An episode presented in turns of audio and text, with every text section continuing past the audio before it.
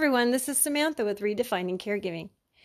Um, the other day, I thought I might change my uh, podcast name because I think, well, it's about caregiving only. People think that, right? And caregiving encompasses a, quite a lot of areas in your life, and so that's why I decided to talk about so many different topics. Is it's not because I'm going off onto a different um, topic entirely, like your health or your law of attraction, and you're living your life the best life you can.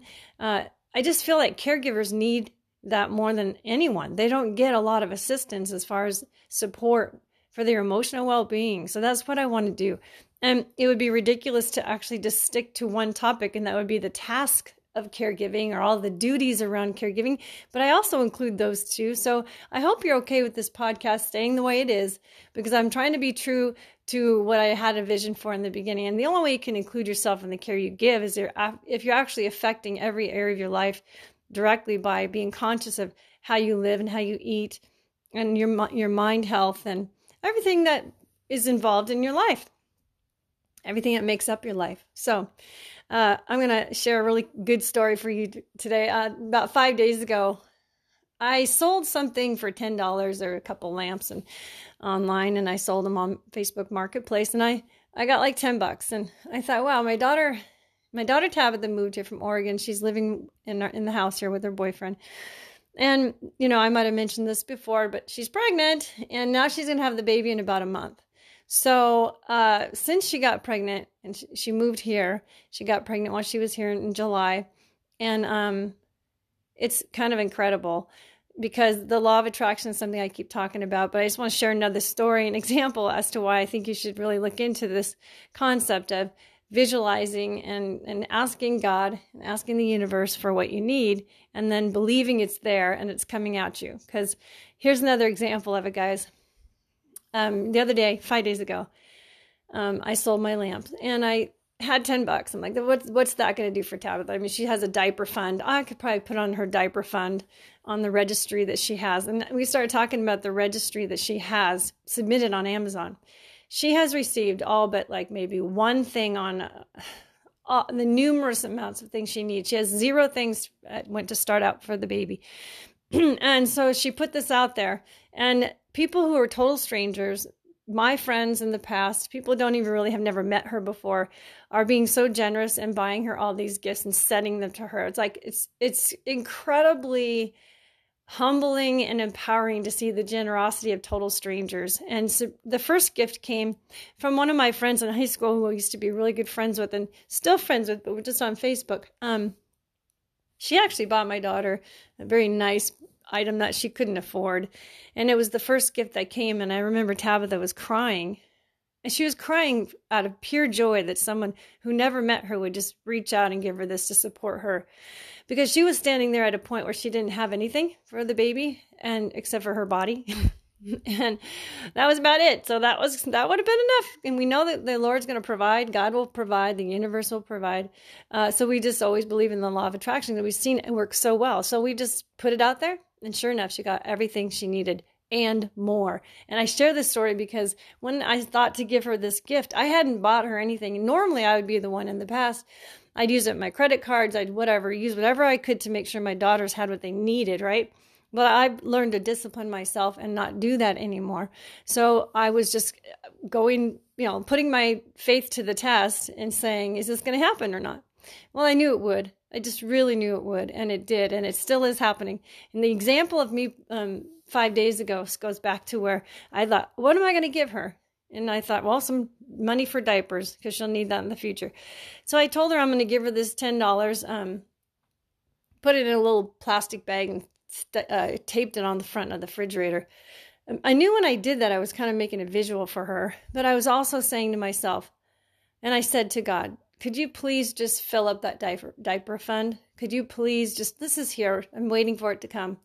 Well, the very next day, Tabitha received um, something like her grandmother bought her a ton more stuff that she needed that she wasn't getting on the registry. So she said, Mom, I got all this stuff. She didn't know I put that there intentionally to bring more things to her.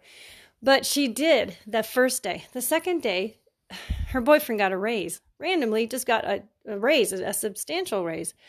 And so then the third day, um, someone else bought her another gift and she's like mom. And then another the fourth day she got some money that came to her uh, and she's like mom every single day.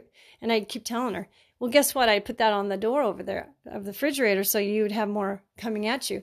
And because we thought everyone was done buying stuff on the registry. She'd had almost everything she needed but her grandmother saw another registry she had and she said oh i can buy more stuff for her. And then uh, tabitha on the fifth day today she went to work and she got a raise. So it it hasn't stopped. 5 days in, it just keeps coming. So tomorrow I'm looking very forward to what's coming at us for her and this new baby.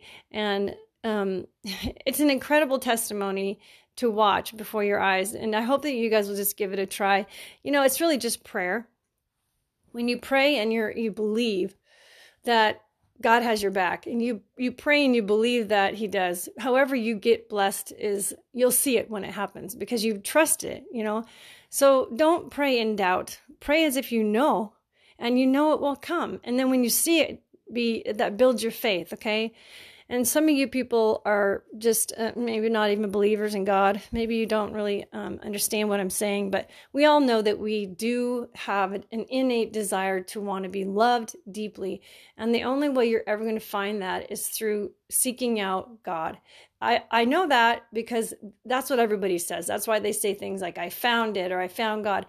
I feel at peace. This is all the stuff they say. They don't they don't say I found God and now I feel sad. I mean, I found God and I just don't know anything about life. I mean, that's not what happens. So you've already heard so many people say that when they found God, uh, because they saw they were seeking him or her. I say him her because I think that God is basically both. Um, we just have to put labels on things. It makes it easier in our communication. but um, just go for it, man. Just look in the mirror and look at yourself and and look at the human body and and who made that. Like, I mean, there's so many functions of, of our body that you wouldn't even like if you were a doctor. I can't believe doctors don't believe in God. I can't believe some don't believe in God. Well, I think that's because they might have a God complex themselves. But that's off topic. anyway, I just want to encourage you with the story, you guys. Whatever you want, you can have you can if you if it's freedom that you want and it's not money you can have it. You have the ability to do anything you want. You can change it. Even if you don't feel like you do you do because you have a choice. Happiness is a choice. Freedom is a choice. And if you guys want to if you're feeling like you're uh, enslaved to your caregiving duties you're not. You might feel like it but you're not. You still live in a, there's a door. You can go out you you might not like what's on the other side of that door, but you still have the freedom to go out. And if you're feeling so trapped you don't even see the possibility that you could maybe lighten your load and not be enslaved to your job or your duties, guess what? You can. You can do it by decreasing your dependency on the other person. You can do it by increasing your own personal power, by choosing to make choices for yourself, even if it's against what everyone else wants. If you're caring for someone who's very demanding and you feel like you're enslaved to them, break the shackles and stop doing everything for them. Stop doing it. Okay? That's how you break free from being a slave. You, you wouldn't be a slave who stayed in chains. When someone offers you the shackles to be removed, to stay there is you're enslaving yourself. So don't be a slave and don't enslave yourself bring some freedom into your life. Make some choices for yourself. And, and once you start tasting that freedom and once you start feeling good hold on to the feeling and don't forget what you did and what you said and how you got to that feeling because that's your way out. Okay guys i'm to let you go for now. I just want to share that blessing with you. The law of attraction works.